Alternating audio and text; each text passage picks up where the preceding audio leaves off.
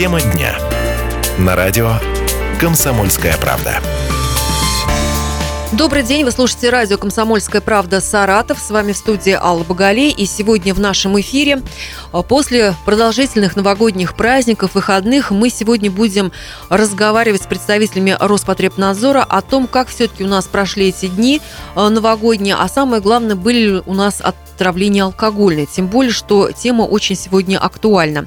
Но вначале мы представим вам, уважаемые радиослушатели, нашего гостя в студии. С нами находится начальник отдела надзора по гигиене питания регионального Роспотребнадзора Елена Игоревна Никонова. Здравствуйте, Елена Здравствуйте. Игоревна. Ну, с прошедшими вас всеми праздниками, позвольте поздравить. Спасибо большое. Всем Рад большое. вас видеть в нашей студии, тем более, что ваше ведомство и ваш, в частности, отдел лично, вы никогда не отказываете «Комсомольской правде» в комментариях. Ну вот первый мой вопрос будет связан все-таки с Иркутском, потому что, как известно, вот после этого массового отравления боярышником в Иркутске а, у нас, э, где погибли люди, э, произошли изменения именно в требованиях или к требованиям а, как раз к спиртосодержащей продукции. Вот напомните о них и когда они вступили в силу. А, постановление, принято постановление главного государственного санитарного врача Российской Федерации от 23 декабря 2016 года номер 195 о приостановлении розничной торговли спиртосодержащей непищевой продукции.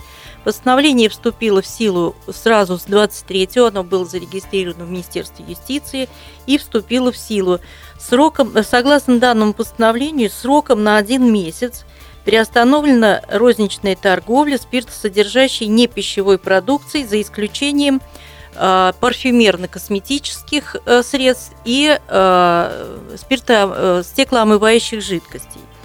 Что попадает под действие этого постановления, это различные лосьоны, ну, например, лосьон огуречный. Да, да, лосьон огуречный. А разве это не косметическое средство лосьон огуречный? Нет, парфюмерный, за Парфюмер. исключением парфюмерный. Я оговорилась, да, не да, парфюмерно-косметическое, а за исключением парфюмерный парфюмерный, то есть то, что, ну, как бы так, для запаха применяется. Угу. Туалетная вода, например. Да, да, угу. парфюмерный. А косметические как раз лосьоны, спиртосодержащие, попали под действие этого постановления. И э, наши специалисты работали все праздники по контролю за реализацией данного постановления. Вот на сегодняшний день проверено более 800 объектов – выявлено такой спиртосодержащей жидкости непищевой э, продукции, попадающей под действие постановления, 9012 э, штук общим объемом в литрах 917 литров. Эта продукция арестована в настоящее время и юридические лица, индивидуальные предприниматели, которые допустили оборот запрещенные к реализации продукции, к ним будут применены меры административного воздействия. Что, э, какая была продукция арестована? Это лосьон э, косметический березовые почки, это лосьон э, с экстрактом боярышника, лосьон косметический для отбеливания кожи боярышник, лосьон Вита ну и другие виды вот этих вот как раз спиртосодержащих лосьонов. Елена Игоревна, ну вот понятно, у вас такая работа, вы проводите рейды, вон сколько вы их назвали, по всей Саратовской области, по торговым точкам.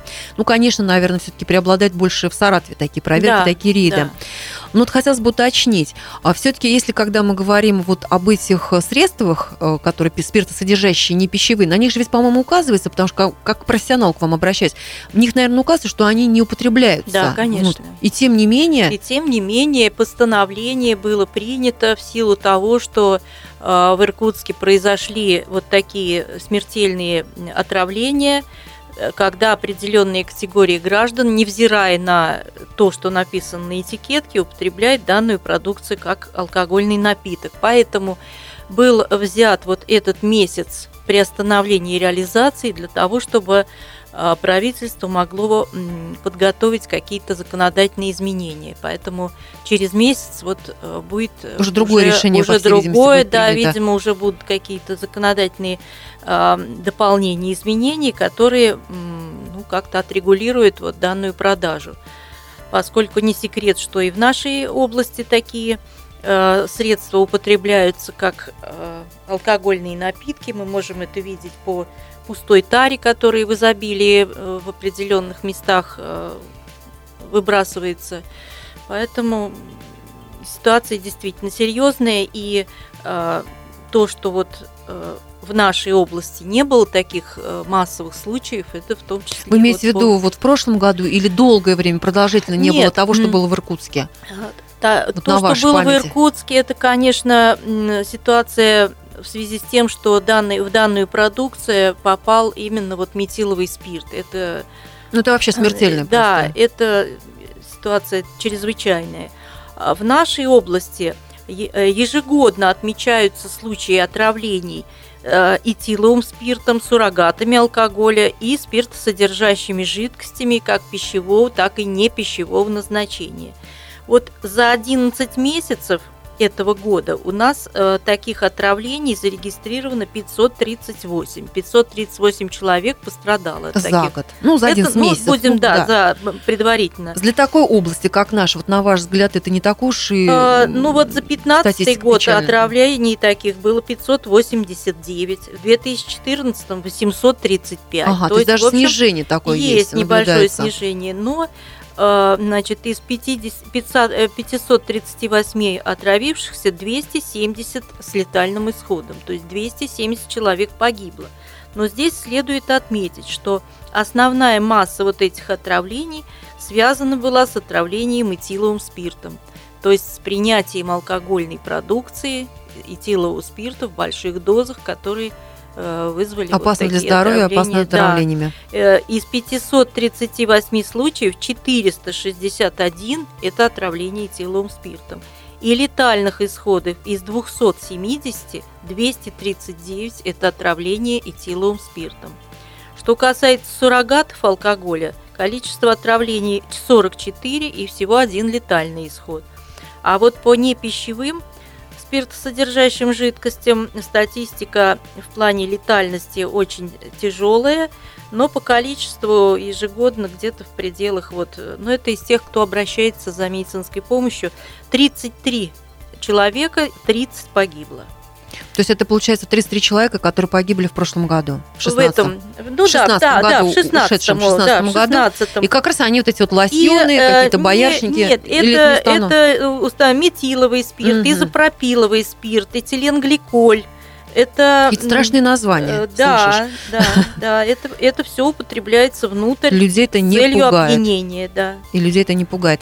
Но вот если говорить о новогодних э, праздниках, как они у нас прошли? Какие-то у вас есть Да, статистика уже? за период с 31 декабря по 9 января зарегистрировано было 14 случаев отравлений химической этиологии, и из них спиртосодержащей продукции 7 человек отравилось из 14, и из них 4 человека умерли. Из 7 4, но опять же, я повторюсь, это связано с этиловым спиртом.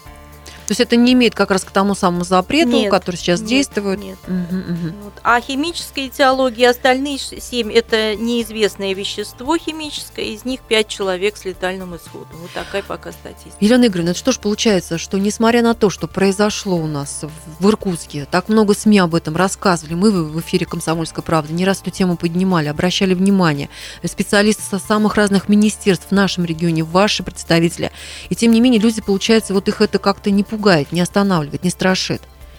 Или все-таки какая-то тенденция к снижению наблюдается, тем не менее? Ну, тенденции вот по цифрам, э, какие будут на конец этого года, я еще за декабрь, вот эти Мгм, цифры нужно будет уточнить.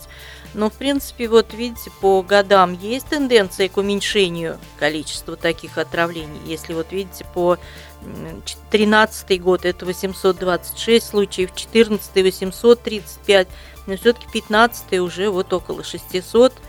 Ну и в этом году где-то... видимо, Ну, то есть рейды ситуация. будут продолжены. Рейды продолжены, да. Единственное, что, конечно, вот э, следует обратить внимание на э, то, что приобретать, что пить, Вот как ваши пить. советы, я понимаю, что, может быть, это не совсем даже и корректно, но тем не менее, праздники не отменяются, люди все равно приобретают алкоголь. Вот что вы здесь посоветуете? Посоветуем приобретать алкогольные напитки только в э, официальных ста- стационарных торговых точках, Сетевых магазинов. Сетевых магазинов, то есть в предприятиях, имеющих лицензию на данный вид э, розничной торговли алкогольной продукцией. А, Смотреть на наличие акцизных марок, на состояние тары, в которую разлита алкогольная продукция, на а, как на, на наклеенные этикетки, э, посмотреть внутрь содержимое, перевернуть, посмотреть, не должно быть никаких посторонних включений. Ну и, естественно, исключить э, любую покупку алкоголя в местах несанкционированной торговли, у частных лиц, в интернете.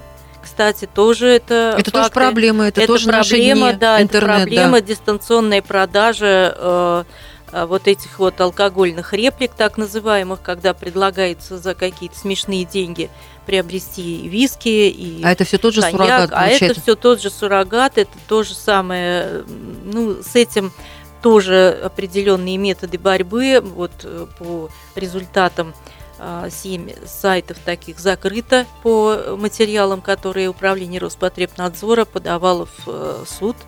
По стране или по Саратовской области, Ну, уточните? те сайты, которые действовали в Саратовской В том числе. области. Да, в том числе, конечно. А, Вот, они закрыты. Но, тем не менее, случаи приобретения э, таких э, спиртосодержащих жидкостей вот у частных лиц, они продолжаются. Это, опять же, определенные категории граждан. Но здесь э, работа, конечно, правоохранительных органов.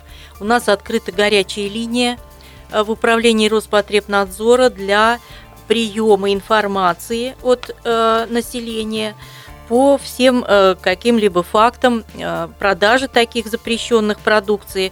Мы можем эту информацию передавать э, при необходимости. Мы работаем в, в тесной связи с э, С полицией. правоохранительными органами, да, с администрациями районов.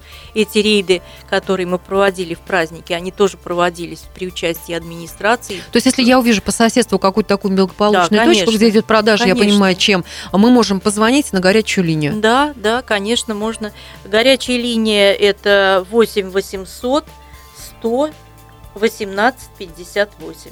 Длинный телефон, и я думаю, что на, Да. на вашем сайте он тоже опубликован. Да, он опубликован. Всегда можно зайти на сайт Роспотребнадзора по Саратовской области и все это, э, конечно же, э, информацию обнаружить. Ну вот такая у нас ситуация в Саратовской области. В какой-то степени вы даже нас успокоили, не все так у нас плохо. Рейды продолжаются, есть открытая горячая линия, куда можно сообщить, и совместными усилиями мы сможем спасти очень-очень многих граждан, которые проживают в Саратовском регионе. Но мне остается лишь только поблагодарить вас и напомнить нашим радиослушателям, что в студии сегодня с нами беседовала начальник отдела надзора по гигиене питания регионального Роспотребнадзора Елена Игоревна Никонова. Спасибо вам. Спасибо. Всего доброго. До свидания.